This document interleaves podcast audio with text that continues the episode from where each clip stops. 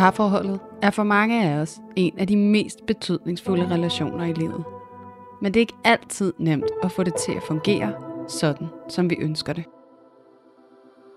Derfor er vi her, for at give dig alle de bedste værktøjer, vi kender, til at styrke dit parforhold og hjælpe dig til at opdage, at du ikke er alene med de udfordringer, som parforholdet kan byde på. Din værter er seksolog og antropolog Julie Hove, Og selvværdscoach Louise Lukov. og sammen tager vi filteret af parforholdet.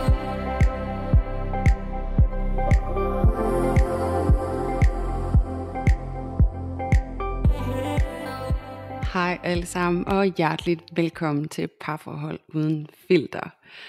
Louise og jeg, vi har glædet os helt enormt meget til i dag, fordi at det er en ganske særlig dag. Vi har nemlig gæster i studiet.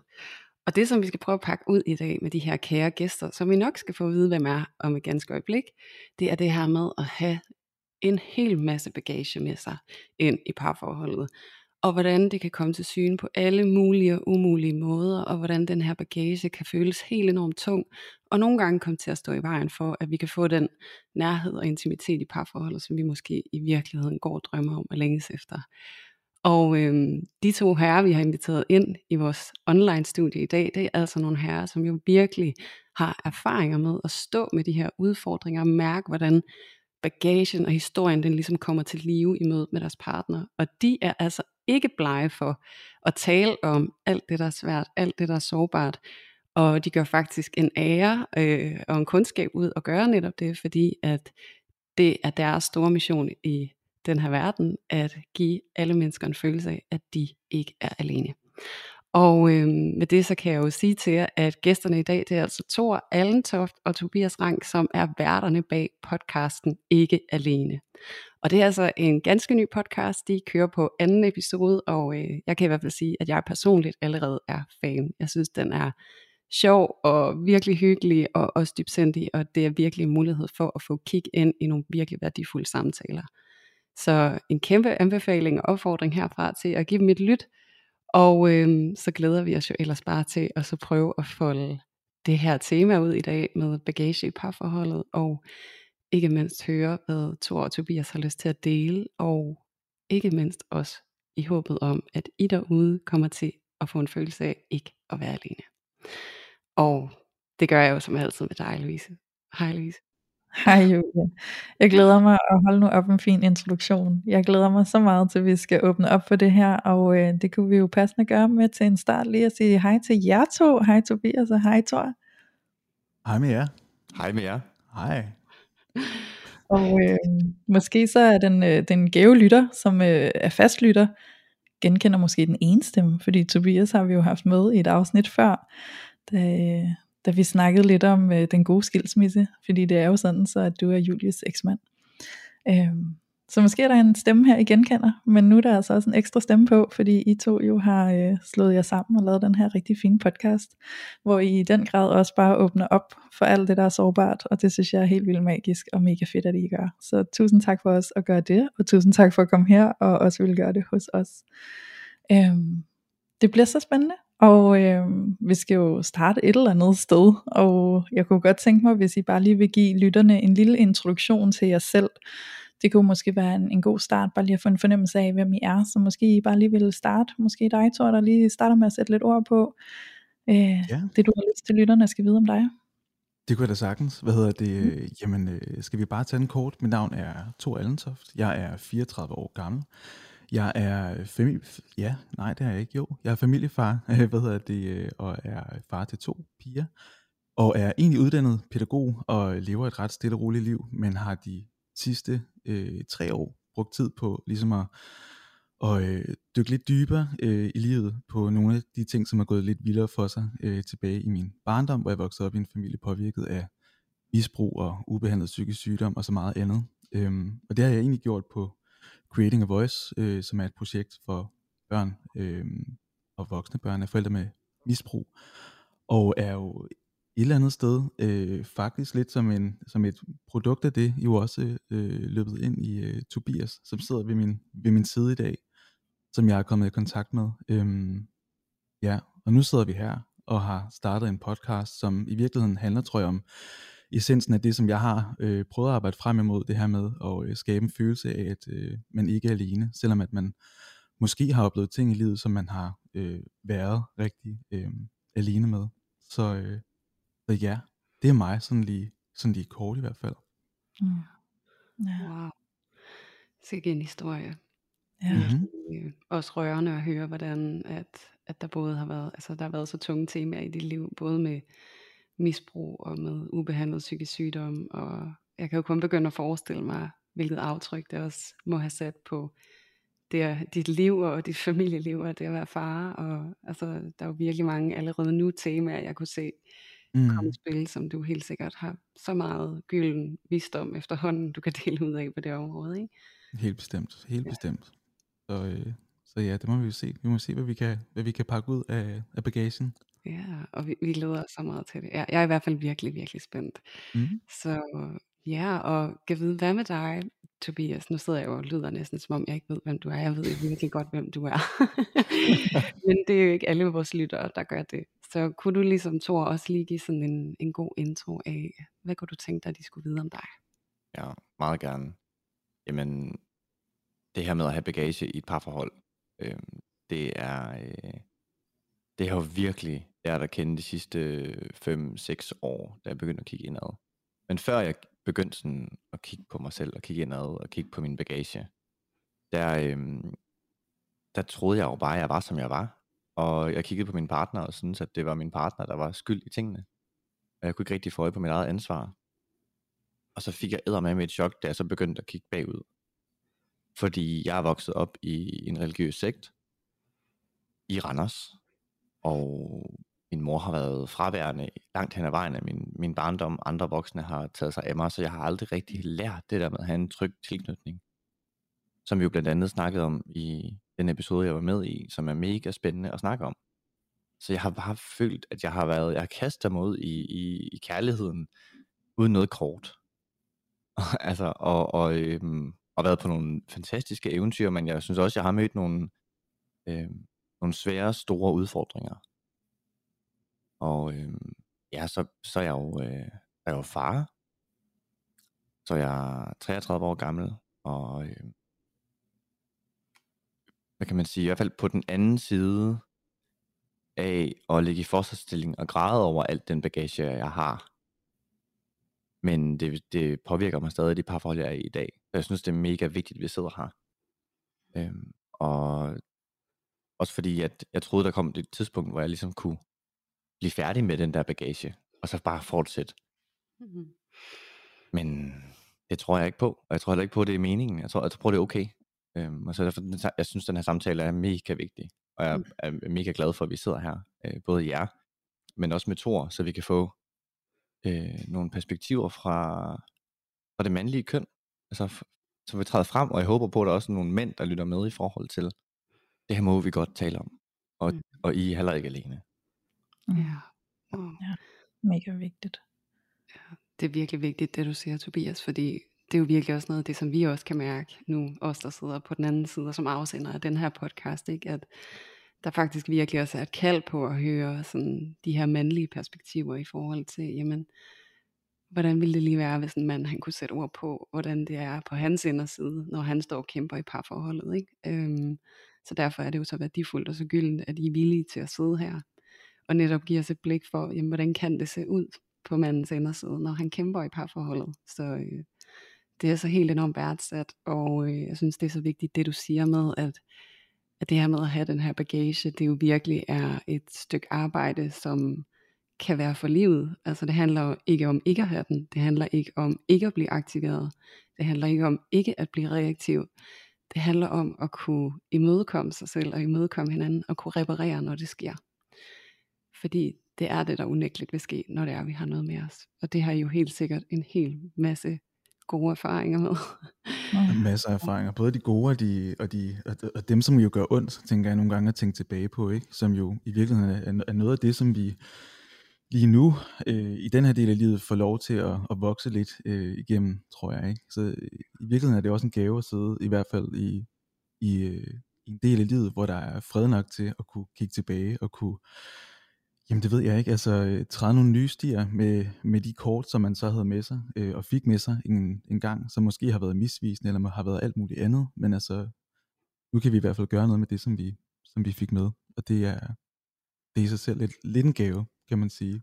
Helt selvom det også er tungt, og selvom at man måske lige er kommet op på den anden side af, af, af fosterstilling øh, på badeværelsesgulvet øh, og alt det andet. Ja. Ja, jeg tænker, at øh, nu sagde du, Tobias, det her med, at der jo også er nogle ting, der stadig påvirker dig ind i dit parforhold i dag. Og det synes jeg kunne være vanvittigt spændende lige at høre om. Og nu siger du, sådan det her med at, at kunne se noget, som du kan gøre noget med. Øhm, mm. Jeg synes, det kunne være vildt spændende, hvis I begge to måske vil dele, hvordan I ser, at noget af den bagage, I har med jer, og fra den fortid, I kommer fra, hvordan det går ind og påvirker øh, visse områder i jeres parforhold. Hvordan kommer det til udtryk, men også at relatere ind i det, du siger, Thor, med, at, at der er noget, du kan se, og der er noget, du ved, sådan ligesom, hvordan du kan gøre noget med det. Øhm, måske I også kan sætte lidt ord på, hvordan arbejder I så med det, som I kan se, der påvirker ind i parforholdet? Hmm. Bestemt. Øh, jeg tror, at vi begge to kunne tale om det her i, i dagvis i virkeligheden, fordi der er meget, der er meget at pakke ud. Man kan sige, for mit eget vedkommende, der har jeg jo været i et, et, øh, et, et øh, fast parforhold, som det lyder så fint, i, øh, i, i 14 år. Jeg mødte min kone i dag, kæreste dengang, sjovt nok, da jeg var 19. I dag er jeg 34, og så er vi, så vi ligesom jo holdt ud, kan man sige. Og altså, som jeg lige berørte kort, er jeg jo, jamen kom jeg jo fra et super dysfun- dysfunktionelt hjem, øhm, og jeg tror, hvis jeg skal tænke tilbage, så et år for inden, at jeg mødte min, øh, min nuværende kone, jamen altså, der var min, øh, der var min mor stadigvæk på, øh, altså hun drak, og hun forsvandt i en måned ad gangen, og jeg har rigtig mange erfaringer med mig øh, i forhold til, at øh, kærlighed og det med at åbne sig op, egentlig ender med, at man bliver brændt. Øh, jeg har helt sikkert det, man på engelsk kunne kalde sådan abandonment issues. Jeg er super bange for at blive forladt. Jeg er super bange for at give mig hen, fordi det også betyder, at, det, øh, at man, man stiller sig i en, en, en, en position, hvor man kan blive øh, jamen efterladt øh, med øh, sit hjerte øh, ja, mm. i banken i, i hænderne og i brystet og alt muligt andet. Og altså, og nu har jeg jo haft, det er jo også en gave, at have 14 år øh, med Ulrike, min kone, øh, men jeg vil sige, at noget af det, som virkelig har, har, øh, har øh, når jeg kigger tilbage, har, har skabt ravage, har jo været det her med, at jeg har, har kæmpet øh, i min barndom for altså berettigelsen til at blive elsket og blive holdt af og så videre, men, men også for ligesom for, for, for, altså for at kunne få plads til, til mig og mine følelser og så videre. Jeg tror måske nogle gange, jeg har været, jeg har været blind for, øh, du ved, at i et parforhold er det jo ikke bare mig. Der er jo ikke bare øh, den plads, jeg skal have. Der er jo også min kones og, og kærestes behov og så videre. Altså det, jeg har, øh, du ved, taget kampen med mig videre nogle gange i mit forhold. Altså kampen for, at jeg måtte sige, øh, det, som, det som var svært, det har jeg virkelig haft svært ved op igennem min opvækst. Øhm, og, og du ved, måske har jeg også været sådan lidt reaktiv, når jeg er blevet aktiveret i mine øh, gamle traumer, som, som gav mig en følelse af, at jeg måske ville blive forladt og så videre. Ikke? Ja. Og jeg tror, at noget af det, det bedste og det største, jeg i hvert fald har fået med mig, som min kone jo har, øh, har stået for, er jo at, øh, du ved, at, at være blevet stående, faktisk ret stille og ret stationært, når jeg har vivlet ud og været sådan helt i min følelsesvold, og været sådan øh, angst for at blive forladt og så videre. Altså et eller andet sted bare sådan givet mig en, en, en erfaring med, at øh, skulle ikke nogen steder det var en ny relation, jeg var i, men følelsesmæssigt var jeg, padlede jeg jo nok stadigvæk rundt i mine øh, gamle barndomstraumer i den første sådan dybe relation, som jo har været til mine forældre. Ikke? Så altså, så jeg, jeg tror, at det jeg, det jeg øver mig i, og det jeg tager med mig, er jo i virkeligheden at, at, at lære at få opdateret mit verdenssyn. Øhm, og det her syn på kærlighed. Øhm, fordi at der er meget evidens for, at min kone ikke forsvinder nogen steder hen.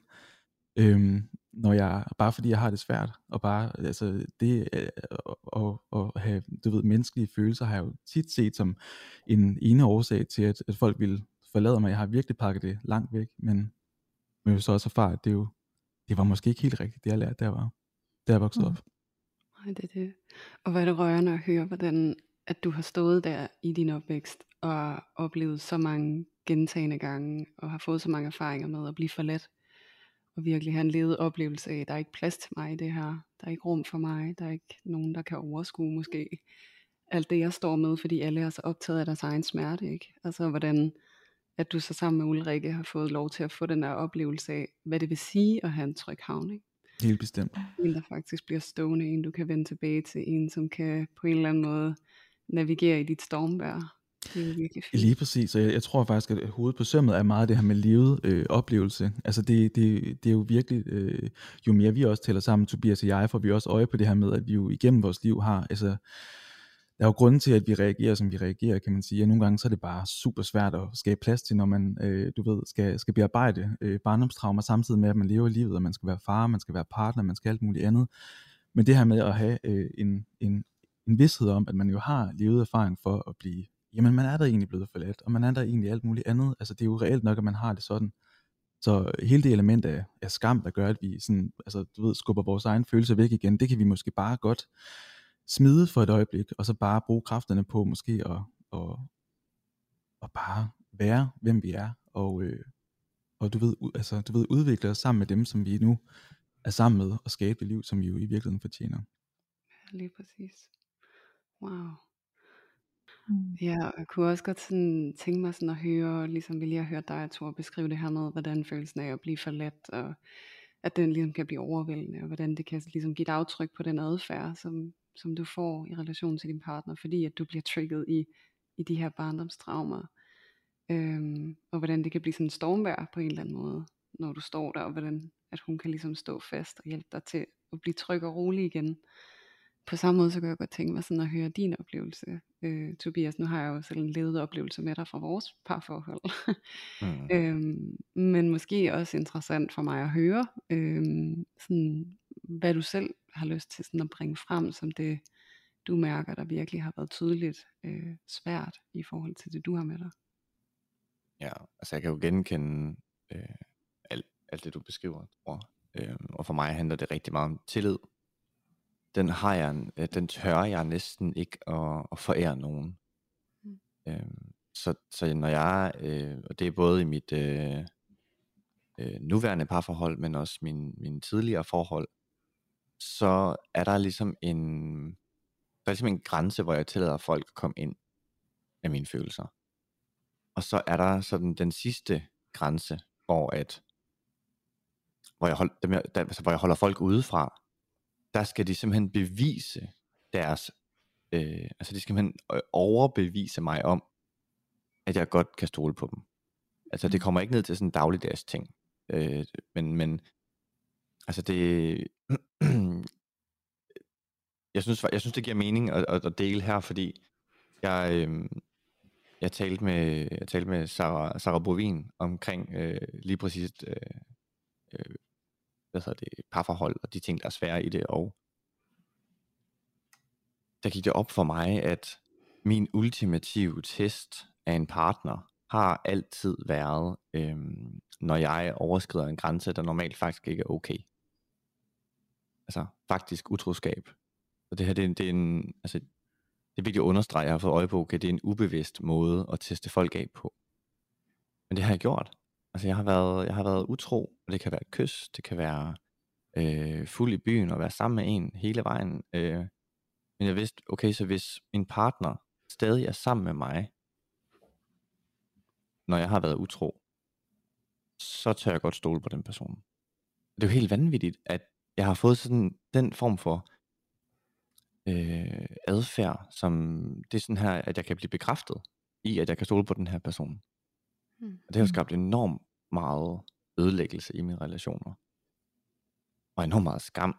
Øh, og det er jo, men samtidig er det jo også noget, jeg har gjort, jeg tænkt, okay, jeg er nødt til at finde ud af, hvad fanden der foregår inde i mig, siden jeg ikke tør stole på folk. Mm.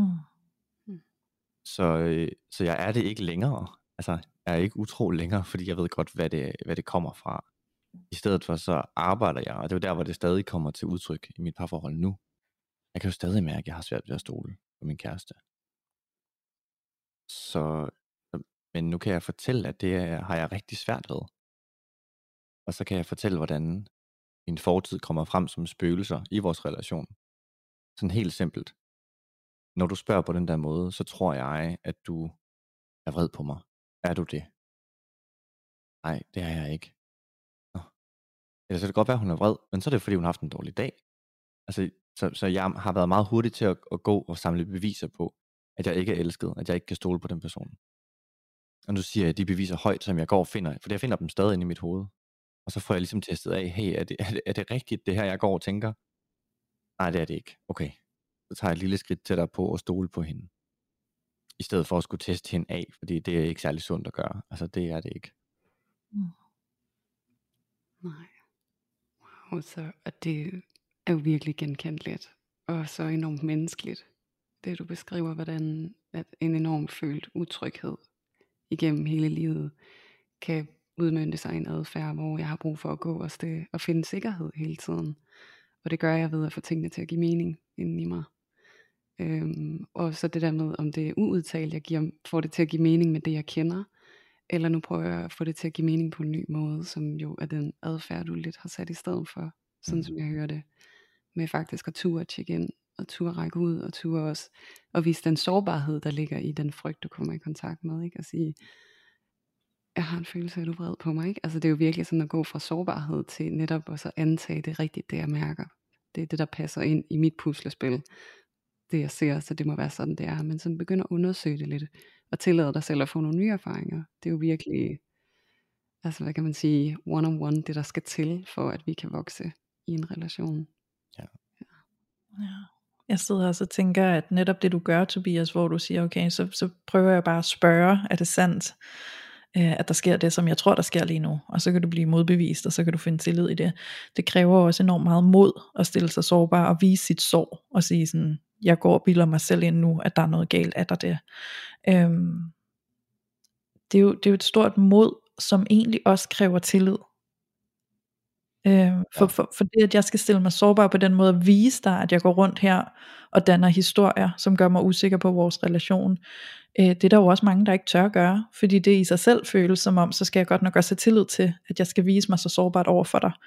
Øh, at du kan gribe mig i det at du har lyst til at gribe mig i det. Øh, kan du ikke prøve lige at, at sådan lukke os ind i det? Altså sådan hvordan føles det for dig og sådan har det taget tilløb eller hvad har du skulle arbejde på, eller sige til dig selv, for ligesom at kunne træde ind i den tillid, til faktisk overhovedet at ture og være så sårbar og åben over for din partner.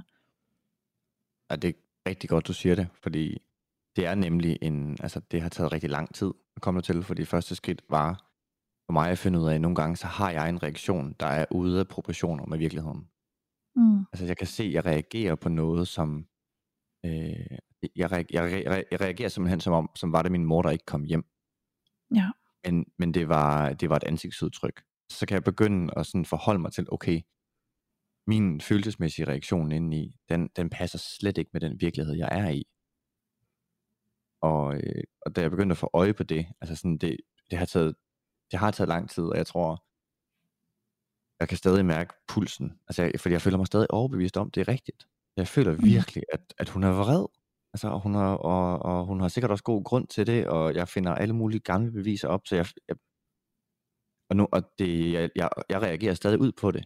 Altså, så begynder jeg at forsvare mig selv. Så begynder jeg at sige, hey, det, altså, det, det er ikke i orden, det der. Jeg er ikke... Øh, øh, og, og så kan jeg godt høre, at okay, men hun reagerer jo så også på, at jeg begynder at forsvare. Og så, og så kører den bare derhen af, og så ender vi et sted, hvor hvis vi fortsætter med at snakke, så begynder vi at råbe af hinanden. Og der har vi trods alt også enige om, der skal vi ikke hen. Så vi har en helt klar aftale om, okay, så tager vi faktisk lige et break, og går lige hver sin retning og trækker vejret. Og når jeg så gør det, lige der, så, så begynder jeg at kigge på, okay, hvor, hvor, hvor, hvad er det for et traume, der bliver ramt, øh, trukket frem lige nu? Fordi det ved jeg. Jeg tror, det er den bevidsthed. Jeg ved, at når jeg kommer i konflikt, så kommer jeg, så tager jeg alle mine gamle traumer med mig.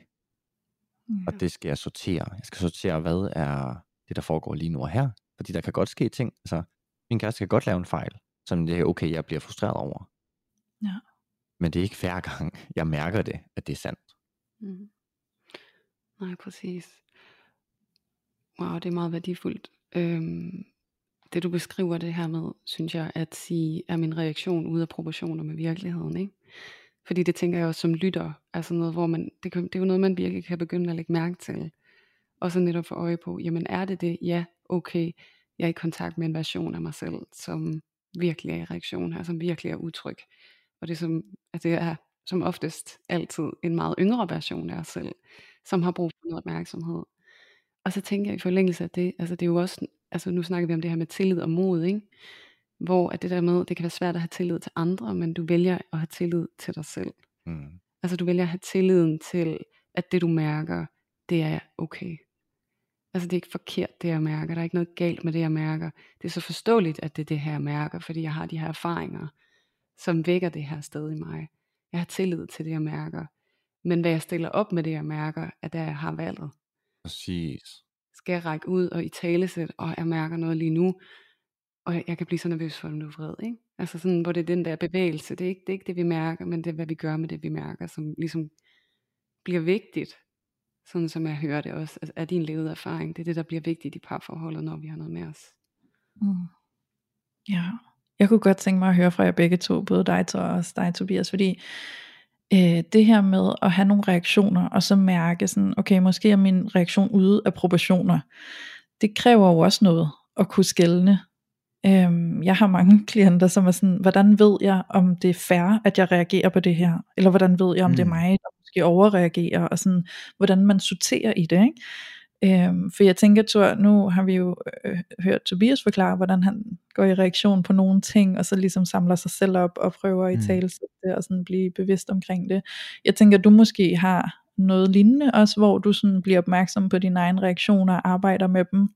Mm. Øhm, kan I ikke begge to prøve, så kan du lige prøve at starte eventuelt, Thor. Sådan, hvordan sorterer I i at forstå jeres reaktion, og forstå, hvor hører den egentlig hjemme, og, og hvad handler den om, og hører den til situationen, eller den ude af proportioner, og er det i virkeligheden mig, der lige skal sådan se mig selv? Mm. Sagtens, hvad hedder det? Jeg har jo siddet og nikket meget, det kan man ikke øh, se, øh, når man lytter til podcast, men øh, mens at, øh, at øh, Tobias har, har snakket og talt, og det er også noget af det, som det, som det kan, når vi sætter ord på nogle af de her øjeblikke, som i hvert fald for mig er nogle af de allermest øh, skamfulde. Øh, det her med, øh, når jeg kan mærke, at mine, øh, mine, øh, mine øh, fortidserfaringer faktisk i virkeligheden er dem, jeg står og kæmper med, og ikke min kone i øh, situationen, hvor jeg har følt mig, øh, det ved, jeg ved det ikke, øh, i virkeligheden måske bare blevet bange, fordi at der har været et, stemningsskifte eller øh, et øh, toneleje, som jeg har øh, fra gammel tid har lært at, at tolke på en bestemt måde og har reageret på det. Og altså hvis man skal kigge lidt på mine mønstre, så er jeg jo typen, som øh, heldigvis er blevet bedre, men i hvert fald når jeg føler mig bange, eller når jeg føler mig, øh, når, jeg, når jeg i virkeligheden er bange for at blive forladt, så er jeg jo typen, som trækker mig. Øh, jeg er ikke typen, som løber særlig langt. Jeg er nok stadigvæk i stuen, eller op i soveværelset, eller et eller andet andet. Men jeg trækker mig i hvert fald følelsesmæssigt. Øhm, og, øh, og lærte også, øh, da jeg var barn i virkeligheden i forhold til at skulle forsvare mig selv og den kerne, der var mig, at jeg blev nødt til at øh, slå fra mig. Ikke fysisk, men med ord. Altså i stedet for at, og, øh, at sige, jeg er ked af det, eller jeg har faktisk brug for hjælp, eller jeg forstår ikke, hvad der foregår, jamen så blev det, øh, så var det eneste, jeg kunne en gang i hvert fald at blive, øh, det ved jeg ikke, altså øh, komme en hurtig vending, som, som kunne, som kunne, øh, som kunne afvæbne øh, hvad der var min mor engang i en masse psykisk sygdom og en masse misbrug og alt, alt muligt andet. Men det er så langt fra den virkelighed, som jeg er i nu, som er et stabilt øh, familieliv, hvor det i virkeligheden er ret liv på steg på den allerfedeste og fineste måde.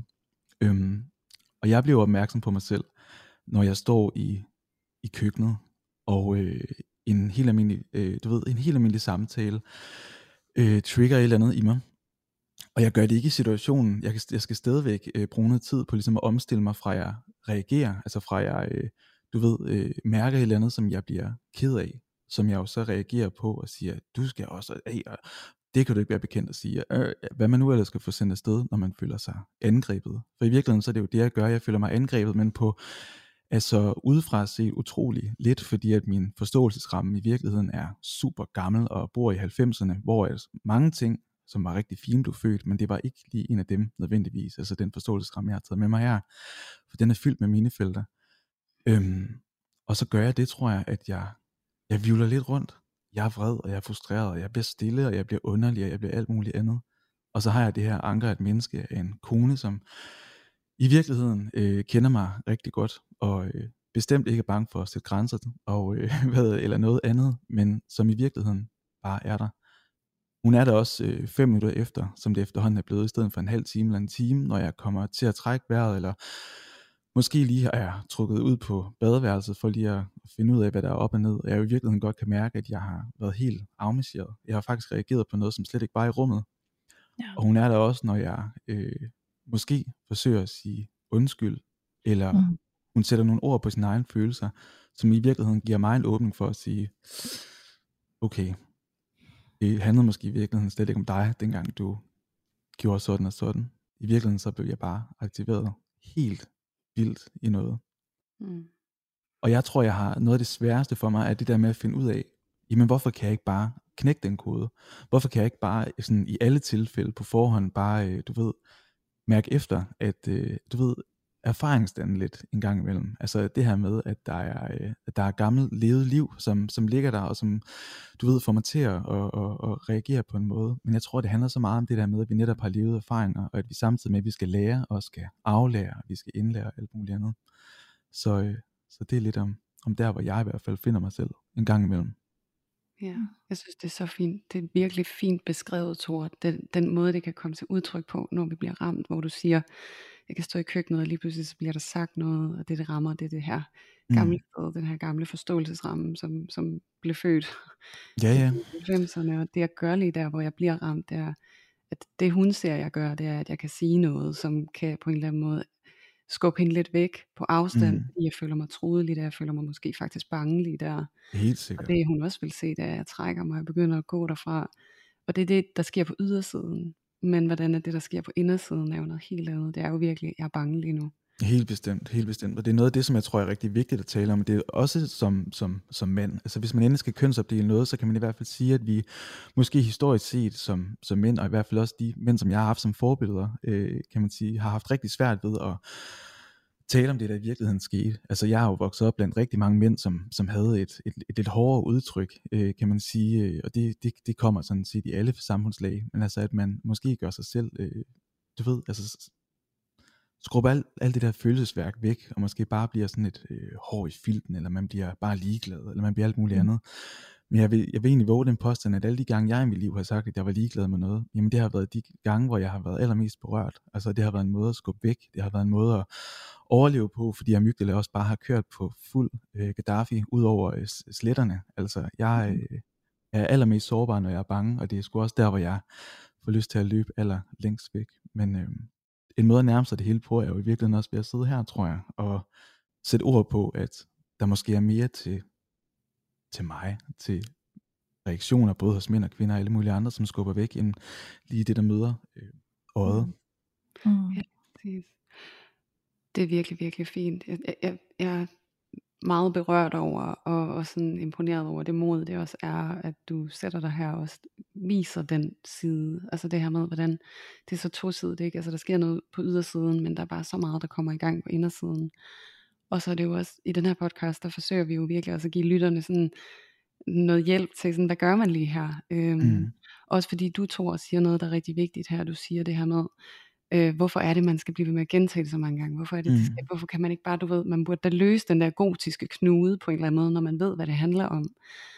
Så, så, så der tænker jeg, det kunne være værdifuldt lige det her med netop at dele, at man kender jo, at for en negativ erfaring, der skal der nærmest 20 gode mm. til ligesom at opveje det. Og som du så virkelig, virkelig vigtigt selv ser, at det er enormt erfaringsbaseret, om tingene forandrer sig eller ej. Og det er jo virkelig, en ting er at have bevidsthed, men en ting er også at kunne på en eller anden måde at ændre den adfærd, vi får, når vi går i reaktion, sådan at vi ikke skubber det væk, vi i virkeligheden har brug for, for det er faktisk tit det, vi kommer til at gøre med vores impulsive adfærd, vores strategier, det er, at vi kommer til at skubbe det væk, som vi har allermest brug for lige der. Jeg er så utryg, nu skubber jeg væk. Jeg er så utryg, jeg kunne faktisk godt bruge, at der var nogen, der lige kom tæt på lige her, mm. og viste mig, at jeg er okay, og at jeg godt må være her, og at der er kærlighed til mig.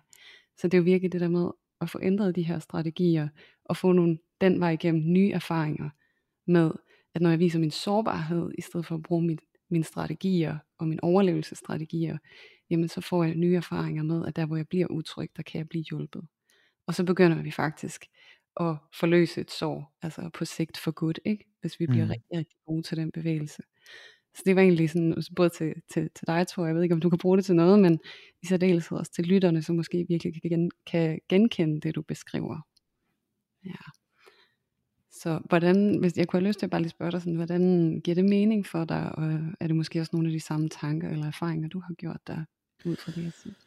Det giver rigtig god mening. Jeg tror, det der, det, det der rammer mig i virkeligheden, øh, det gør det tit, når jeg øh, lukker op for blandt andet nogle af de her emner, som jo er noget, som, som historisk set for mig har været noget, jeg har gået meget alene med, er hvor, hvor præcis det jo i virkeligheden beskriver mange af de processer, som jeg jo har holdt på indersiden. Øh, for jeg tror, at når man skal, hvis man skulle begynde at, at tale højt, det er der ikke særlig mange forer, som egentlig føles trygt at gøre i, altså at tale, tale højt om, øh, du ved, vejen videre. Fordi når man gør det, så skal man jo egentlig også sætte ord på alt det, der har været svært. Og, øh, og det, det kan hurtigt også blive sådan en, en evigheds, øh, du ved, et loop af, øh, jamen, altså, hvor man virkelig kan få lov til at sidde fast. Så jeg blev egentlig bare ramt af den her følelse af, jamen, jeg ved ikke, at mangel er bedre ord, egentlig sådan lidt en taknemmelighed for, du ved, det her med at blive, og føle sig mødt af, at øh, øh få, få spejlet sin følelser og sine oplevelser, både dem jeg har i talesæt her, og dem jeg egentlig stadigvæk øh, sidder og putter lidt med, øh, over hos øh, dig og hos jer, og hos Tobias, når vi taler sammen. Så det, øh, det er egentlig det, jeg tager med, og det er egentlig i virkeligheden også det, som jeg jo, og vi jo, tænker jeg, dybest set håber, at man som, som lytter tager med. Altså det her med at, at turde stille sig frem og være sårbar, er jo i virkeligheden også et, et lille nik tilbage til de mennesker, til de små mennesker, vi jo har været, som skulle ikke fik lov til at være sårbare. Det gjorde vi jo faktisk ikke. Vi skulle overleve, og i overlevelse, der, øh, der gælder alle knep. Men øh, ja, her er vi så. Ja. Jeg er vildt nysgerrig på sådan det her skifte fra at stå og beskytte sig selv enormt meget og tænke, jeg skal lige holde alle mine sårbarheder for mig selv, og så kommer det bare til udtryk i et modangreb eller et forsvar, og måske jeg kaster nogle spydige bemærkninger, eller jeg bliver lidt smart i replikken, fordi at jeg skal ikke fremstå, som om jeg er sårbar. Øhm, der er jo rigtig, rigtig mange, både mænd og kvinder, der genkender det her med ikke at ville fremstå sårbar og kan føle sig svag eller meget udsat, øhm, hvis man er sårbar udad til. Øhm, og så er der jo også hele det her element i, at for rigtig mange mænd, er der jo også en idé om, at man skal være øh, hård og stærk og holde hovedet koldt og ikke være sårbar og ikke øh, have følelserne for meget i spil. Øhm, det tror jeg er et pres rigtig mange mænd får udefra. Øhm, er det et pres, I også har ligget under på et tidspunkt i jeres liv, og kan I sætte lidt ord på skiftet for jer, sådan, som måske har været et vendepunkt, eller som måske har været en gradvis proces? Sådan, hvad har været øh, påvirkningen for, at I begyndte at ture og blive mere sårbare, og lægge den der sådan lidt hårde facade bag jer? Det er virkelig et godt spørgsmål. Mm. Fordi jeg har, det er nok ikke kommet, jeg kan sagtens genkende den her følelse af at skulle være mand på en bestemt måde. Så jeg har virkelig følt, at jeg skulle bevise noget. Altså jeg har havde sådan et billede af, at for at jeg ligesom kunne sige, at jeg var lykkedes med mit liv, sådan du ved, når jeg, jeg, så jeg kan være tilfreds, så skal jeg ankomme til min øh, gamle øh, folkeskole-reunion i en helikopter. Fordi hvis de ser mig ankomme i en helikopter, så må jeg jo være lykkedes. Så må jeg have tjent de penge, jeg skal have tjent. Jeg må have den status, jeg skal have, som jeg er nødt mm. til at mm. leve op til. Og det har jeg jo knoklet mig selv halvt ihjel for at prøve at opnå. Og, øh, og selv da jeg nærmede mig, altså jeg vil ikke sige, at jeg var et sted, hvor jeg fik en helikopter, men jeg synes, jeg nærmede mig det, den, den pedestal, jeg så, jeg skulle op på for at lykkes. Der, der smeltede jeg jo sammen indeni, fordi mm. det kunne jeg ikke holde til. Og det var desværre for mig desperation øh, af ikke at kunne føle, at der var plads til mig selv i mit liv, som gjorde, at jeg var nødt til at kigge indad. Altså det var ikke, fordi jeg var inspireret af en podcast, desværre, som snakkede om det her, og jeg så blev, øh, du ved, guidet hen imod begynde at kigge indad. Altså det var meget voldsomt. Øh, I flere omgange. Øh, først, øh, altså jeg har haft, haft flere forskellige kriser i løbet af mit liv, som jeg ikke har håndteret. Og jeg bare har kørt glat og hurtigt videre.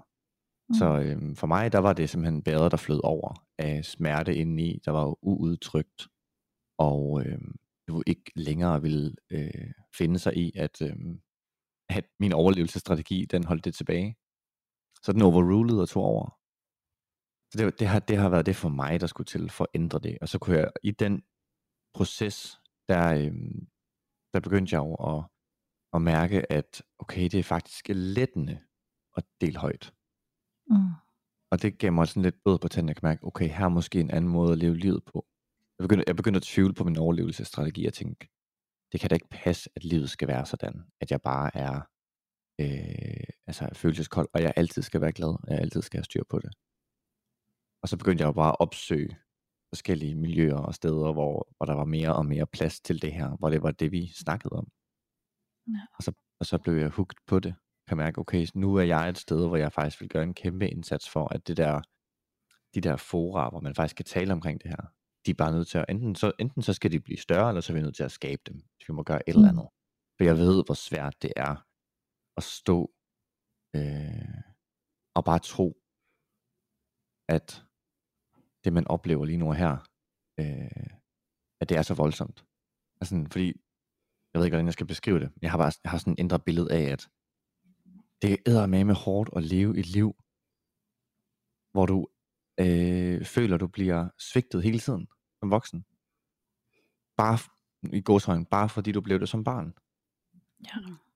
Det er fucking hårdt. Og det, det, det, hvis vi kan gøre en indsats for, at, at der er flere, der begynder at, og, øh, og lige trække håndbremsen, og lige tage noget tid med sig selv, og lige kigge på sit indre. Altså jeg, jeg er nødt til at kigge på, på lille Tobias på syv år, og sige, ved du hvad, jeg er lige her.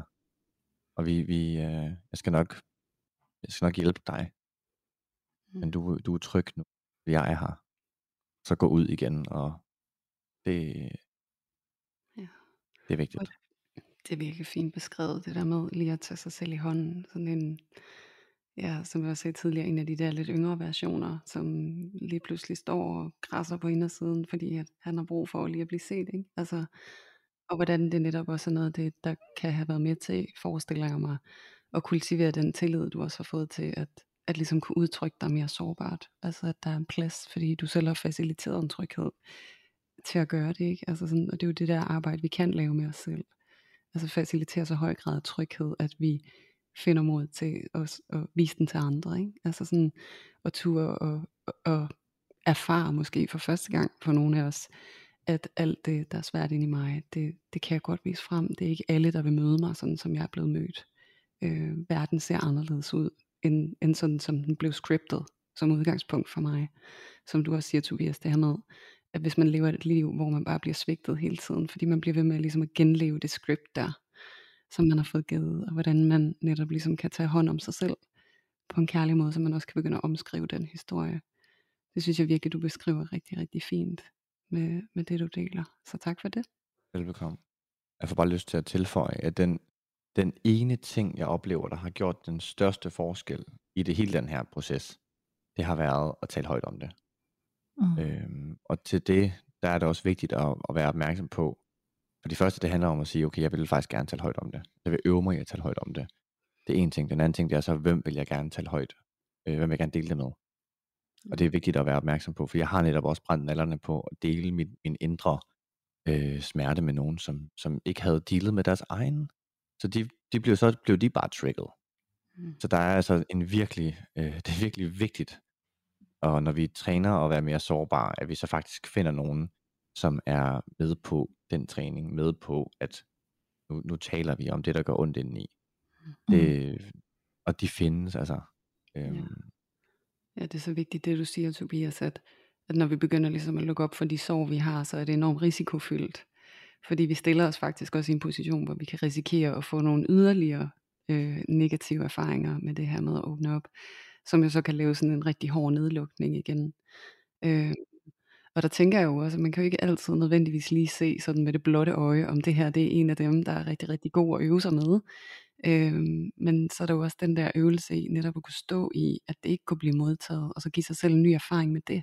Fordi det er jo egentlig en retraumatisering, hvor du siger, nu står jeg igen her og prøver helt vildt sårbart, roligt, skrøbeligt at åbne op for noget, og nu står jeg igen og oplever den her afvisning og den her følelse af, at der ikke er plads. Okay, hvordan kan jeg lige holde mig selv i, at nu står jeg i det, jeg frygtede allermest. Kan jeg prøve at finde ro det her sted, ikke? Altså lige være med det ubehag, i stedet for at lukke ned igen jo, som så forståeligt rigtig mange af os jo virkelig vil have impuls til at gøre. Så det er jo virkelig også et stykke arbejde, tænker jeg. Ja. Det kræver helt sikkert mod at komme igen efter en, øh, en følelse af sådan, det gik ikke, og det kan jo nogle gange blive så sort inde i ens sind, at man tænker, så er det bare ikke muligt. Øhm, så at, at give sit mod til at sige, okay, det kræver øvelse, det kræver, at jeg vender tilbage igen og igen og igen, og bliver ved med at prøve. Det er virkelig det der er processen, ikke? Øhm, jeg er også meget nysgerrig på dig, Thor, og lige høre, sådan, hvordan skiftet har set ud for dig, fra at gå fra at være sådan lidt mere øh, hård i hilden, brugte udtrykket, og så til at ture mm. og bløde op og blive mere sårbar og, og sådan udtrykt omkring dine emotioner. Ja, altså jeg, jeg sidder, jeg har jo siddet og tænkt igen, mens Tobias han øh, taler, det, det fanger jeg mig selv øh, i at gøre en gang imellem, fordi det er jo vækker en masse øh, tanker over hos mig også. Øhm, og man kan sige, i virkeligheden så tror jeg, at øh, altså man kan sige, hår øh, i filten er måske så meget sagt, men i hvert fald så har, så har mine følelser været pakket ret langt væk. Og noget ja. af det, jeg sådan lige sad og blev mindet om, er jo i virkeligheden, at op indtil for, øh, jamen skal vi sige, øh, syv, fem år siden, så havde, gik jeg egentlig igennem livet og følte mig utrolig delt op. Altså, altså egentlig som to øh, personer, kan man sige. Der var den, jeg var på indersiden, og så var der den, jeg var på ydersiden. Og, øh, og det var en meget klar følelse af, at jeg hele tiden skulle være på overarbejde i forhold til ligesom at være en, en rolle. Øh, og det kørte egentlig sådan ret automatis, øh, automatiseret. Altså det her med, at når jeg egentlig følte noget øh, rigtig dybt, jamen så skulle det pakkes så langt væk som muligt, så mennesker ude omkring mig ikke fik, fik øje på det øh, fordi at jeg øh, var ret sikker på, at det ville betyde, altså hvis, hvis folk bare vidste, hvad jeg havde oplevet, eller hvis folk vidste, at jeg bearbejdede noget, eller hvis folk vidste, at jeg ikke var lige så overskudsagtig, som jeg havde lyst til måske at virke på overfladen, jamen så ville jeg ikke være noget værd. Mm. Så i forhold til, du ved, vi, altså det her med at være mand på den rigtige måde, jeg tror ikke engang, jeg nåede der til i processen. Jeg tror mere, det var det der med at være menneske på den rigtige måde. Altså bare, du ved, at kunne klinge fast i et eller andet, som, som, som måske gjorde, at folk ikke ville synes, jeg var, øh, var helt forkert, eller jeg måske dybest set altså selv bare ville prøve at føle mig rigtig lige, lige et, for et øjeblik. Og altså man kan sige, det som har, det som har, øh, jeg tror den, den sådan første rigtige erfaring, som jeg fik med mig, som i virkeligheden var, øh, altså du ved, øh, det første skridt i, ja, på vejen til at bryde den her væg ned, var jo, at øh, du ved, jeg mødte min øh, kone, da jeg var 19, der boede jeg hjemme, og øh, jeg, jeg har ikke haft sådan øh, hammer mange kærester for at sige nogen, du ved, med hjemme. Øh, det var ikke rigtig noget, der lå i, i kortene, sådan, uanset hvem det var, at jeg sådan lige tog nogen med hjem. Men altså nu var det sådan, at vi kørte sådan et langdistanceforhold. Jeg boede i Randers, min øh, kone øh, boede i Holte, da vi mødtes, og så bliver man jo nødt til ligesom at overnatte hos hinanden, når man, når man, når man mødes. Øhm, og jeg kan bare huske det her med at invitere ind, invitere ind i mit hjem, øh, som repræsenterede øh, så meget, så mange minefælder, så meget skyld og så meget skam, og alt det, som jeg i virkeligheden også gik og holdt på jeg kan huske, at øh, selvfølgelig går det også galt. Altså, jeg har øh, mit værelse, hvor min øh, kone øh, jo, øh, jo så var. Øh, og jeg har en mor inde i stuen, som øh, igen i dag, hvad hedder det, du ved, altså udsætter mig for et fuldstændig vildt sådan verbalt overgreb i altså ud fra hvor hun er mentalt den dag, som er som er helt vildt, og jeg kan jeg kan mærke at jeg jeg er ked af det, jeg er skamfuld, jeg har en kæreste derinde på værelset, som jeg er sikker på vil altså, gå fra mig. Mm. Og øh, jeg går tilbage øh, ned på værelset, og er sikker på, at hun tænker alt muligt. Men jeg bliver i virkeligheden bare, bare mødt. Og jeg bliver, øh, vi går en tur, og vi snakker, og jeg får lov til at åbne op for første gang, sådan rigtigt. Øhm, ja, jeg bliver super rørt, kan jeg mærke. Men du mm. ved, altså, få lov til at, øh, at åbne op, og bare du ved sige, så er jeg vokset op, og, øhm, og det her har jeg ligesom levet i. Og så har jeg brugt rigtig lang tid på at, øh, og du ved, øhm, øve mig på at blive ved med at lukke øh, hende ind, og lukke mennesker ind, øh, lukke, øh, lukke verden ind, tror jeg i virkeligheden, til, til det, som jeg har brugt så lang tid på, ligesom at, at, lukke, at lukke ned for, øh, mm. som i dybest set er, er mig og mine levede erfaringer, kan man sige. Øhm, fordi at det, tror jeg, er vejen frem til, ligesom at jeg kan skabe plads til mig, men også at vi kan være med til at skabe en lille smule mere plads i verden. Øhm, fordi at jeg er jo ikke to mennesker. Jeg er jo egentlig bare et, ja. kan man sige. Ikke? Og sådan er det jo. Ja, hvor er det fint beskrevet. Ja. Lige pludselig, du stod der, og din mor hun overfaldt dig, og verbalt, og du følte dig så alene, og havde så mange tanker og så meget frygt på vej ned til værelset i forhold til, hvad det skulle komme til at betyde for dig og Ulrikke. Og så kommer mm. du ind ad døren. Og så fra at være så alene, så føler du bare alt andet end alene lige der. Helt så var hun der bare. Helt Det bestemt. virkelig et vildt vendepunkt, og så forståeligt også, Ja, og at så, det også øh, rører dig, og og at det har haft så stor en betydning lige der, at få lov til at at mærke måske for første gang, at at jeg er faktisk ikke alene. Der er faktisk en, der gerne vil være sammen med mig her, hvor at jeg synes, det er allersværest at tro på. Wow. Tak. Tak, Thor. Jeg Ja. sidder virkelig også og bliver, bliver rørt. Virkelig. Altså, fordi jeg var bare med i det værelse. Jeg kan bare genkende den følelse af, mm, der er ikke nogen, der skal se, hvor jeg kommer fra. Og så den surrealistiske oplevelse, det så er at mærke, at der er en, der er der, og en, der bliver stående. Ja. Wow. det var nyt, kan jeg huske.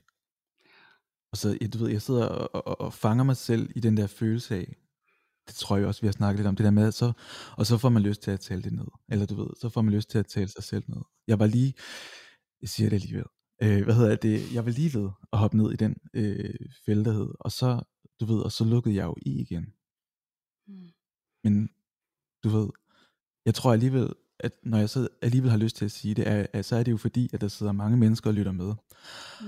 Og det med at møde et, det rigtige menneske, som møder en på den helt rigtige måde, øhm, er jo fantastisk.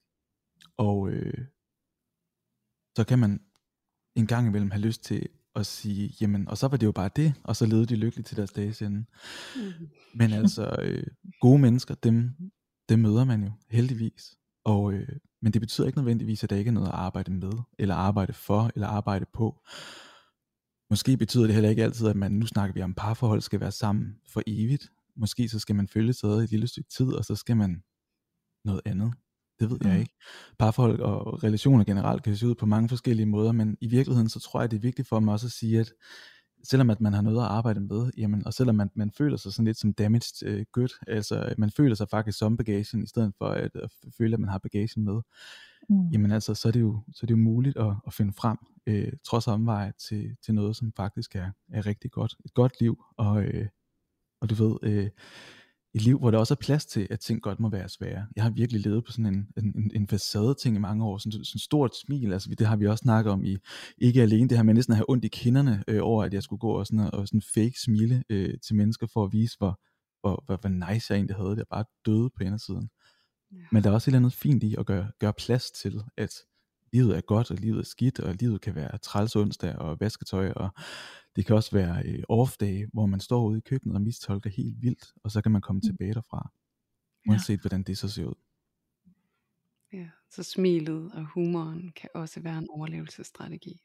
Du- Ja, I hørte det her først. Ja. I, nok, I, har, hørt- I har hørt det her før, sagde vi og grinede alle sammen. Højt.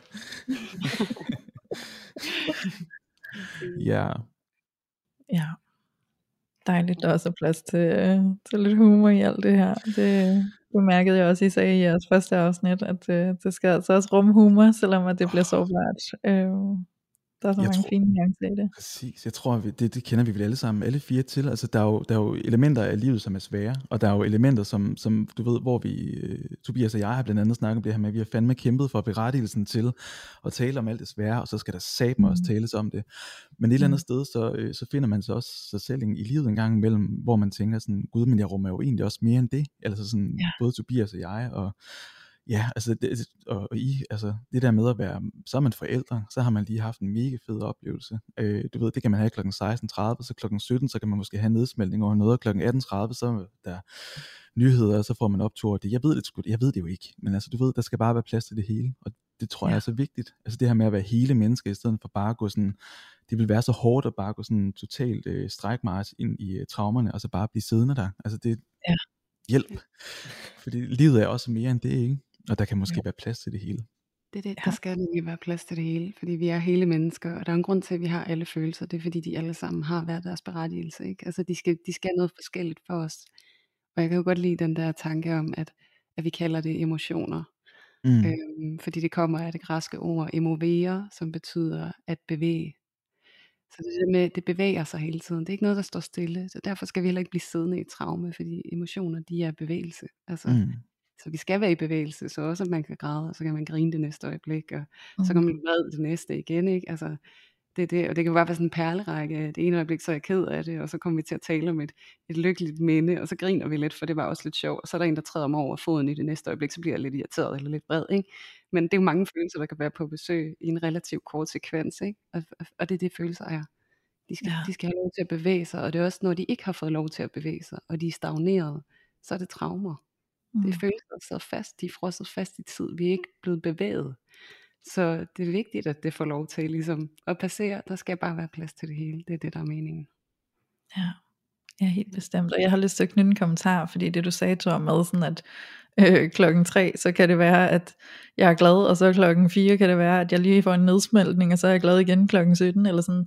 Mm. Øhm, minder mig også om nogle gange, det kan jeg i hvert fald se for mig selv, at hvis der har været noget på spil, som er øh, sårbart, og det er alvorligt og seriøst, og vi skal snakke om det, og sådan, det skal røres ved og alt muligt andet, så kan jeg nogle gange godt komme til at parkere lidt der, og være sådan bange for at gå væk fra det igen, fordi jeg godt vil have, at det får den opmærksomhed, jeg føler, det skal have. Der er et behov lige der for at blive set enormt meget i det, og jeg er bange for at forlade det igen, fordi hvad så hvis det bliver glemt? Hvad hvis jeg bliver glemt? Hvad hvis mit behov, mit følelsesmæssige behov i det her bliver glemt? Øhm, og der kan man måske nogle gange komme til at opholde sig så længe, og holde sig, holde sig selv tilbage fra faktisk at få en forløsning, fordi man ikke tør at bevæge sig ud af det igen. Øhm, så jeg synes det er ret fint det der med at invitere ind, hvordan at det kan skifte, og hvordan det faktisk kan være en rigtig stor del af forløsningen, at vi også tør at give slip i det, der gjorde ondt, og det der var sårbart. Øhm, også selvom vi måske ikke føler, at det sådan er færdigt jeg sidder og laver gåsøjne her, ikke? men altså sådan det der med at følelsen er ikke helt færdig endnu, men det er okay at forlade den, fordi vi kan altid komme tilbage til den. Øhm, så virkelig at invitere netop den bevægelse, end du siger, Julia, ikke? i processen, fordi at, øh, ellers så kan vi også komme til at stagnere ved at faktisk at holde os selv tilbage i at, at blive nede i mørket for længe, og, og ikke vil give slip, fordi vi er bange for at give slip på det. Ikke? Mm. Mm. Ja, det er jo også, jeg, jeg tænker bare på, det er jo der, vi kan kigge mod børn og se, så sådan, se dem som vores største lærermester i forhold til følelser. Fordi mm. de embracer deres følelser, de har lige nu og her. Ja. Men, og de er konstant i bevægelse. Altså det kan jeg i hvert fald se på, på, øh, på vores, øh, nu siger jeg vores søn, det er, det, er jo, det er fordi Julie og mig, vi har jo et barn sammen, by the way. Mm. Men når jeg kigger på ham, og ser hvordan han i det ene øjeblik kan være ked af det, og blive trøstet, der kan gå 30 sekunder, så er han helt op og køre over Lego. Ja. Altså det, det, og det er ægte begejstring. Præcis. Og så kigger jeg på, og det bliver sådan, wow. Det er jo sådan, der det er, fordi en følelse varer jo et til to minutter. Mm. Sådan en, og, og hvis den fortsætter, så er det fordi, vi sidder fast i den. Sådan ja. øh, generelt sagt. Mm. Og det, det synes jeg bare er mega smukt. Og det er, øh, det er også først lige nu, jeg får øje på, at Ja, det er faktisk også det, vi, vi også slår slag for. Det er ikke bare kun de svære ting, der skal være plads til. Det er det hele. Og så kan ja. det godt være, at de svære ting, dem har vi sådan kollektivt lukket ned for og pakket ned i en, i en kasse, der hedder uh, Do Not Disturb. Altså, og, og så derfor giver det mening, at vi taler altså, mere fokuseret på det, fordi det, har, det er underrepræsenteret. Men det betyder ikke, at det kun skal være det. Mm. Det, det, det, det synes jeg er mega vigtigt. Ja, og der er forskel på at tale om de svære hændelser, og så have de følelser, man får i øjeblikket omkring dem. Mm. Og det er jo netop det der med, at det får lov til også at bevæge sig, og det er jo når vi bringer det op og vil tale om det, så giver vi det også et medie, hvor det kan få lov til at bevæge sig. Og eller særligt i en relation til et andet menneske, ligesom er jo Tobias og Thor, ikke? At, at I tager jeres ting op, og så I lader dem, I dem bevæge sig mellem jer. Og det er også der, hvor heling sker. Altså fordi det sker i relationer med andre. Vi tager noget op, og vi kigger på det, og vi får nye erfaringer med det. Så det er jo virkelig, altså virkelig også en måde at se det på, som vi gør, som jo er så vigtigt, ikke? Altså, vi, vi giver det bevægelse igen, det der er stagneret engang. Ja, lige præcis. Det kan man jo altid gøre. Jeg vil lige tænke på noget. Sådan en, det er fordi, vi kan også godt lide at lave metaforer. Jeg tænker bare, hvad er det, der sker med vand, der ikke er i bevægelse? Ja. Okay. Det bliver til sådan en mose, og det rådner, og altså, så ja, hvis det, vand ikke ja. er, altså det... Så ja, jeg, jeg, jeg sidder bare og føler, at jeg er bygget af sådan 90% mosevand lige nu. Ja. der er så meget, der skal, der skal bearbejdes, så vi har jo sådan set, jeg tror, vi har materiale til virkelig meget podcast over hos os også. Så det er jo dejligt, at vi også skal få lov til at komme på besøg hos jer, fordi der er jo ikke tid nok i verden til at unpacke, men altså det, men det er virkelig fedt. Jeg sidder virkelig og sådan føler, Gud ja, altså det der med, Gud ja, man kan egentlig faktisk bevæge sig ind og ud af, af følelser, fordi jeg kan da genkende fra mig selv, Gud hvor har det stået brak, det var en lille vandmetafor igen, et stykke tid. Altså det har det virkelig, altså faktisk øh, for evigt, også fordi at der nogle gange kan føles, øh, man kan lære at leve lige derovre ved brakvandet, selvom der lugter klamt egentlig. Men man kan egentlig lære at leve der, fordi der er trygt lige på den slette, ikke? Ja. Jeg kan godt mærke, at jeg bevæger mig lidt ud i, i fauna og Ej, det giver Men I Prøv ved, høre, altså, om 50 afsnit, Thor, så er du det reneste kildevand. så rent, Evian. og sådan er det. Hvad hedder det? Men jeg synes virkelig, det er fint. Altså, jeg synes virkelig, der er noget af det her med, at vi at, øh, at sidde og kunne mærke i sig selv, hold da op, hvor jeg også bare bor der. Hvor jeg bor lige præcis der, hvor det er trygt. Øhm, selvom at det faktisk kan føles helt forfærdeligt, altså at stagnere øh, øh, følelser og alt muligt andet. Men hvor Ja. kan man egentlig også sådan sten for sten flytte sig hen derover, hvor der er rindende vand, og der, hvor, hvor der er lidt mere flow i tingene, sådan samtale for samtale. Og der er en utrolig stor sådan, øh, mm, jamen skal vi da sige empowerment, altså der er der så meget power i at mærke, at man faktisk har et, øh, et øh, jamen noget at sige og noget at gøre i sit eget øh, liv og i sin egen skæbne og i den videre fortælling, øh, som, man jo, som man jo har. Fordi nu har vi jo kæmpet i mange år for at få lov til at få plads til at bare sige højt, altså bare sige overskriften på, hvad fanden vi nu kommer med. Mm. Ved, nu skal vi så finde ud af, hvad er det så, vi gør med det. Og det er jo det er jo en gave at komme dertil. Det er en lidt underligt indpakket gave, men en gave. Mm. Ikke desto mindre, ikke? Ja. Ja, det er jo virkelig den der overgang fra hjælpeløshed, som man jo var, da man var lille. Ikke? Der var man hjælpeløs, man var dybt afhængig til ligesom at komme ind i og vågne op til at bevæge sig hen imod, at det er jeg ikke længere. Mm-hmm. Og jeg er så nysgerrig på at se, hvad jeg kan gøre herfra, hvor jeg jo faktisk er et voksent og ressourcefuldt menneske, som ikke har den samme afhængighed længere. Ikke? Mm. Så virkelig åbne op for det, og jeg synes også, du sagde noget, der var så vigtigt, det her med, at selvom det er mosevand, og selvom det er ulækkert, så er det der, jeg ligesom opholder mig, fordi det er så velkendt. Mm. Men virkelig netop at lige træde skidt væk fra sig selv, og så se, at det er det, der sker. Jeg opholder mig her, fordi det er velkendt. Velkendt er trygt. Men kunne det være anderledes, og kunne det også blive trygt at have det godt? Kunne det også Ja. blive trygt at læne mig tillidsfuldt ind i glæde? Kunne det? Så det der med virkelig at udforske, kunne det her også være trygt, selvom det ikke er særlig velkendt? Det er jo virkelig den rejse, man begiver sig ud på. Ja. Og så vil jeg komme med sådan en lille afsluttende kommentar til det, fordi nogle gange er der jo faktisk også en frygt i at bevæge sig derhen, hvor der er rart at være, fordi kan jeg opretholde det? Så hvis vi skal være ved det her ved at bo ved mosen, hvor der lugter, men vi har vores lille skur, som vi har bygget, og det er sådan lidt hullet, og det er okay, men det er da om ikke andet trygt, fordi jeg har, her har jeg boet hele mit liv, og, og det kender jeg. Men nu vil jeg gerne ned og bo ved floden, hvor der er rindende vand, der er frisk og lækkert, og det dufter godt, og der vil jeg gerne bygge et større skur, et stort, flot hus faktisk, men jeg er faktisk lidt nervøs for, om jeg kan opretholde det, så jeg er lidt usikker på at gå derned og etablere mig der. Øhm, det kan være, at der er nogen, der også genkender sig selv i det element i at skulle bevæge sig hen i noget nyt, som er rart, men det er utrygt, fordi jeg er bange for, at jeg ikke kan opretholde det, og så kommer det jo til at slå rigtig hårdt, hvis jeg ikke kan opretholde det. Ikke? Øhm, Det være for Ja. hårdt at flytte tilbage til mosen, ikke? Altså, det Ja, bare ikke. Så hellere blive her. Lad os lade være med at prøve at overveje, om vi kan flytte. netop. præcis. Ja, lige Ja.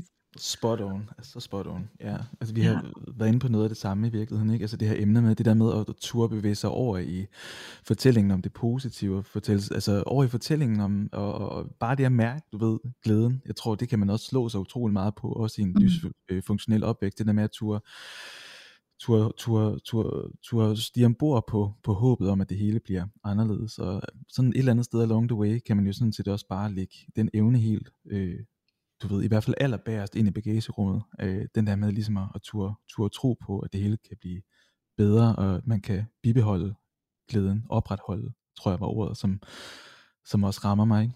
Men øh, Jo. ja, altså man skal vel øh, turde miste fodfæstet en lille smule øh, på sin vej videre, og så må man Ja. jo, øh, så må man jo må briste eller bære, kan man sige. Ja. om ikke andet, så, kan, så er det jo ikke sikkert, tænker jeg, at man, bliver, man, man du ved, behøver at, at flytte helt tilbage til, til mosen igen, for nu har man jo egentlig gået en, man har jo gået stien en gang over til det nye sted, hvor man egentlig også synes, der var meget fedt at være. Så måske bliver det nemmere næste gang, hvis det endelig var det. Det, er det. Og det der med at kigge på, tænk sig engang, at jeg var i stand til, at jeg formåede at bevæge mig væk fra mosen. Så fokuser på det, i stedet for at fokusere på mosen. Ja. Det ligegyldigt, hvor jeg egentlig er, det jeg erfarede, det var, at jeg kunne flytte mig. Wow. Præcis. Tænk Ja, og hey, man fik også lige oplevelsen af, okay, mosen er ikke hele verden. Ja, Altså, præcis. og, og, øh, så jeg, jeg, jeg har gået mange gange fra mosen hen til det rindende vand. Jeg Mm. har også gået mange gange tilbage igen. Men, men jeg kender stien faktisk nu. Og, øh, nogle gange så slår jeg et telt op midtvejs, og nogle gange så opholder jeg mig længere tid over ved det rindende vand. Og det er, jeg synes jo Ja. faktisk en enorm god beskrivelse af, hvordan den her proces den er. Helt vildt. Ja. Jeg tænker, hvis man nu hopper ind i podcasten her, øh, du ved, på lige nu, eller lige sådan for fem minutter siden, så er man super forvirret over, hvad det er. Det er sådan, der går virkelig Søren Ryge i den, men det er fint nok. Så skal man måske bare lige tage den fra starten, fordi det er den bedste metafor i hele verden. Jeg har altså faktisk, jeg har mega optur over den mose faktisk. Ja. Ja, det har jeg. Nej, eller, ja, eller vejen videre, jeg ved det ikke. Jeg kan lide Ja, det. det er et, et kæmpe komplekst følelsesmæssigt proces forklaret rigtig nemt. Sådan. Ja. Jeg Ja. sidder bare på sådan Shrek, Shrek-vibes. Ja. Ja. Fuldstændig. Jeg er derude. Ja, der blade trold, der bor i sin sump, fordi han har besluttet sig for, at verden er den nederen sted, og han hader præcis. han har bevæget sig ud og møder Fiona, og livet er, wow, livet er så stort, ikke? Altså, og så bliver han retraumatiseret, når han får børn og sådan noget. Altså, det er jo egentlig en meget Ah. smuk livshistorie, ikke? Vi er Og drømmer sig tilbage til mosen, Ej, fordi... prøv lige at høre. Fiona, ikke også? Hun er jo den smukke prinsesse, som alle prøver at efterleve, men hun er også en trold. Hun har Ja. også det der inde i. Hun er også bare et menneske hele tiden. Er det ikke vildt? De der producer bag Shrek, de har regnet den ud. Det har de. Ja. Oh, ja, okay. fedt. Men øhm, tusind tak, drenge, for at komme her og berige vores studie i dag og vores podcast til alle vores kære lyttere, som jeg er sikker på har siddet og spejlet i vildt meget af det, I har sagt, og siddet tilbage med oplevelsen af bestemt ikke at være alene, men også bestemt at være blevet støttet til sin egen proces med alt det her genkendelige, der foregår på indersiden. Tak, fordi I har været her. Tak for, tak for, øh, tak for pladsen. Fordi det er jo i virkeligheden også det, vi virkelig kan, jeg kan i hvert fald mærke ind i mig, jeg bliver mega taknemmelig for, at vi er flere og flere, der taler højt om det her. Og så Mm. når vi så begynder at gøre det sammen, så giver det sådan en følelse af, wow, altså sådan, jeg er ikke alene med mine følelser, men jeg er heller ikke alene om at gøre en forskel. Og det er med fedt. Helt Ja. bestemt. Helt bestemt. Ja, så også øh, fra mig, som er øh, førstegangsbesøgende. Dejligt rum at være i. Dejligt rum, I har skabt. Det er jo super, super fantastisk, at I har det. Det giver jo også lige os mulighed for at komme her og, og snakke om alt det der, som betyder noget. Så, øh, så det, det har været en kæmpe, kæmpe stor fornøjelse. Mm. Dejligt.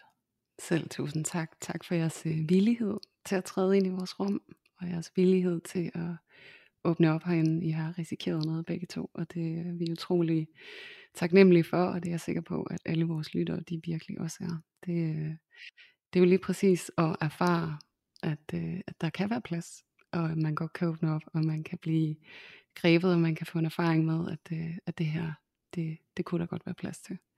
Og øh, det kunne være den kærlige, hvad kan man sige, opfordring, anbefaling til de lyttere, der har lyttet med i dag, at øh, måske at de også skulle prøve at risikere lidt, og tillade sig selv det, og, øh, og have tillid til, at øh, den afvisning, de kunne lande i, den, øh, den kunne de være nysgerrige på, hvordan kan jeg holde mig selv lige her.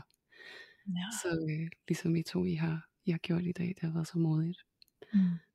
Ja, så Og tak til dig, Julie, vil jeg også sige, som jeg plejer. Tusind tak for, at, øh, at vi endnu en gang har siddet her sammen og holdt det her rum og øh, delt vores erfaringer lige således. ja, selv tak. Og tak for dig. Du har Mm. været øh, super inspirerende øh, at lytte til som altid. Nå, lige Ja. måde. Ja, det er sådan det gyldne, det er sådan den gyldne arbejdsdag på min uge, det er, når vi to vi sidder her. Det, Ja. øh, det er sådan en dejlig afbræk, ikke? Jo, det er nemlig. Jeg elsker det. Og så med de her to fantastiske mænd som, øh, som gæster. Det har været en kæmpe fornøjelse. Og, øh, og jeg sidder i hvert fald og kan mærke ned i min mave, det kunne være sjovt at, at invitere jer ind igen en anden gang. Øhm, og, og det siger jeg jo også lige her, fordi at, øh, at på den ene side, jeg gerne vil høre jer, hvad, hvad mærker I nede i jeres mave? Øh, men også fordi, så kan lytteren derude lige også mærke sin mave. Det kunne jeg tænke mig, at vi, at vi gjorde det her igen. At det er et stævnemøde, jeg gerne vil sidde og overhøre endnu en gang med de her fire mennesker. Så, øh, så hvad siger jeres mave? Den siger hell yeah. Det, Ja. det sagde min faktisk også. Den sagde det, ja, den sagde lige præcis det. Det, De, de siger det i kor her. det har, de, de har lige sagt det. Øh, de vil gerne.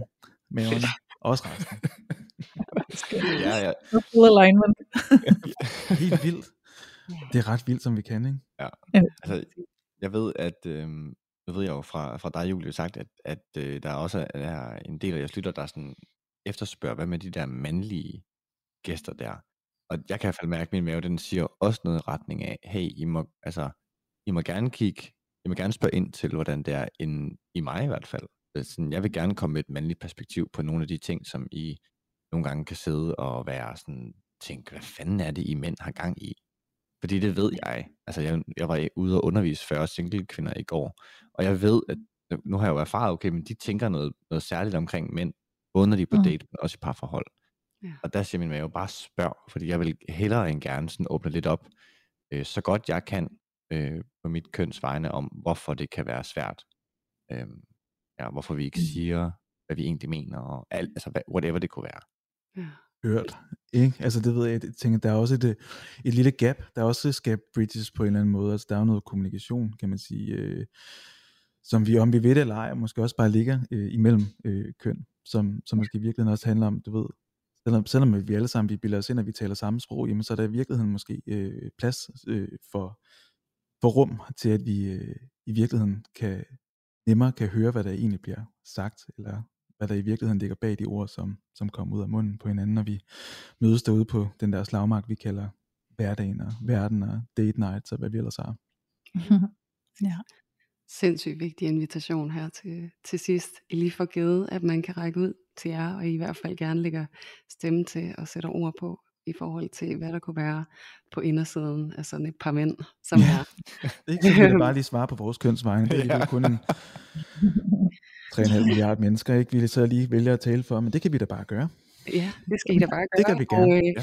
og måske sådan helt afslutningsvis, så tænker jeg, at øh, hvis man nu sidder derude og tænker, at det vil jeg faktisk gerne gøre, kunne I så ikke bare lige sige kort, hvor er det, man, øh, man kan finde jer henne, både jeres podcast, men måske også øh, jer to som, øh, som personer. Kan I sige lidt om det? Thor, du har i hvert fald to ting, du lige skal sige her. Fedt. Jeg, øh, jeg, jeg kaster mig ud i det, og så prøver jeg at se, om jeg rammer begge to. Hvad hedder det? Man kan sige, jamen først og fremmest, så kan man jo øh, finde Tobias og jeg. Et lille øh, joint-projekt har vi jo nemlig. Stort. Stort projekt. Øh, ikke alene podcast. Der kan du lytte med lige præcis der, hvor du holder af og høre din, øh, din favorit podcast. Og så kan du finde os ind på Instagram, øh, ind på ikke alene underscore podcast, hvor man jo selvfølgelig kan holde sig opdateret i, hvornår vi øh, udgiver et nyt afsnit. Men man kan også få lov til at dele sin egen øh, fortælling om det, man går og føler sig alene med. Og det kan i virkeligheden være alt for, øh, fra de store barndomstraumer, eller det kan være, at man føler sig øh, alene om at være den eneste single midt i vennegruppen, som, øh, som er fyldt med par over det hele, har vi fået delt. Og hvad det nu ellers være, øh, måtte være i, i livet. Det kan også være, ja, lige præcis det, du sidder og tænker på, når jeg siger, hvad føler du dig i virkeligheden alene med. Og ellers så kan man finde mig på Thor Allentoft på Instagram. Find mig, fang mig, skriv, gør det. Ja, og så vil jeg lige tilføje, at, øh, at fordi der er jo sikkert nogen, der kan genkende den her dysfunktionalitet. Der har Thor også en Instagram-side, der hedder Creating a Voice, True. som jeg lige vil tilføje. Den er virkelig inspirerende. Så bestemt find med, er man vokset op. Øh, Jeg synes egentlig meget, meget i forlængelse af det, vi sidder og taler om, det her med den dysfunktionelle øh, opvækst, øh, så, øh, så er man velkommen til at gå ind på creatingvoice.dk inde på Instagram. Også der øh, ligger lige nu øh, over 1000 beretninger fra mennesker, som er vokset op, ligesom jeg selv er i en familie påvirket af misbrug. Øh, Jeg har øh, ja, delt en masse historier, men en af de øh, sætninger, jeg har hørt allerflest gange, udover, øh, man kan sige, øh, jeg voksede op i, i et hjem påvirket af misbrug, det er, øh, hvor har jeg været alene, eller hvor er jeg glad for at finde ud af, at jeg ikke er det mere. Øhm, så øh, sidder, man, sidder man derude og kan spejle sig i den fortælling, så øh, hop ind og lidt med Mm. og del din egen fortælling. Så det var mig. Ja. Og så giver jeg bolden videre til dig, Tobias, for du har det også et og andet, ja. tænker jeg. Jamen, øh, det er det foregår også inde på Instagram. Øh, det er helt simpelt. Tobias Rank, DK, ind og find den profil, fordi der er det lavet ud af, øh, både sådan personligt, men også sådan, øh, hvad jeg laver i forhold til, at jeg skriver en bog, holder, øh, skal holde foredrag, og øh, ja, nu kan jeg sådan engang komme, ja, podcast, jeg synes, der er en tredje ting, jeg ikke lige kan komme i tanke om lige nu, men jeg, jeg arbejder også for at øh, mere og mere for at, øh, nu siger jeg, bekæmpe øh, sekteriske miljøer. Men der kommer jeg sådan, i løbet af her i 23, der kommer jeg til at også træde frem endnu mere offentligt i forhold til øh, at kæmpe for børnene, der lige nu vokser op i sekter. Så der, men men der, er, der er rigeligt at følge med i derinde. Så ja, I er meget velkomne. Shit. Tak Tobias. I er nogle meget arbejdsomme herrer, og det er jo virkelig fantastisk. Og til vores lyttere så vil jeg sige, at øh, vi linker øh, i episodebeskrivelsen til øh, jeres podcast, og, øh, og skriver de her profiler, hvor vores kære lyttere, de kan finde jer. Så hvis at du tænker, at det der det er interessant, det vil jeg gerne følge med i, eller se noget mere af, så øh, kan du bare lige scrolle ned, og så kan du lige klikke dig ind på det, som lige fangede din interesse. Ja, og øh, nu skal vi tage rundt af. Vi kan ikke øh, ståle den længere. Så øh, tak for den her gang, I to. Det har været en kæmpe fornøjelse. Det har det. Selv tak. Selv tak. Ja, og tusind tak til dig, Louise. Tak, Louise. Selv tak. Og så skal der selvfølgelig slutligt lyde et kæmpemæssigt tak til alle jer vidunderlige lyttere derude, der endnu en gang, eller måske første gang, har været med til at tage filtret af mændenes parforhold.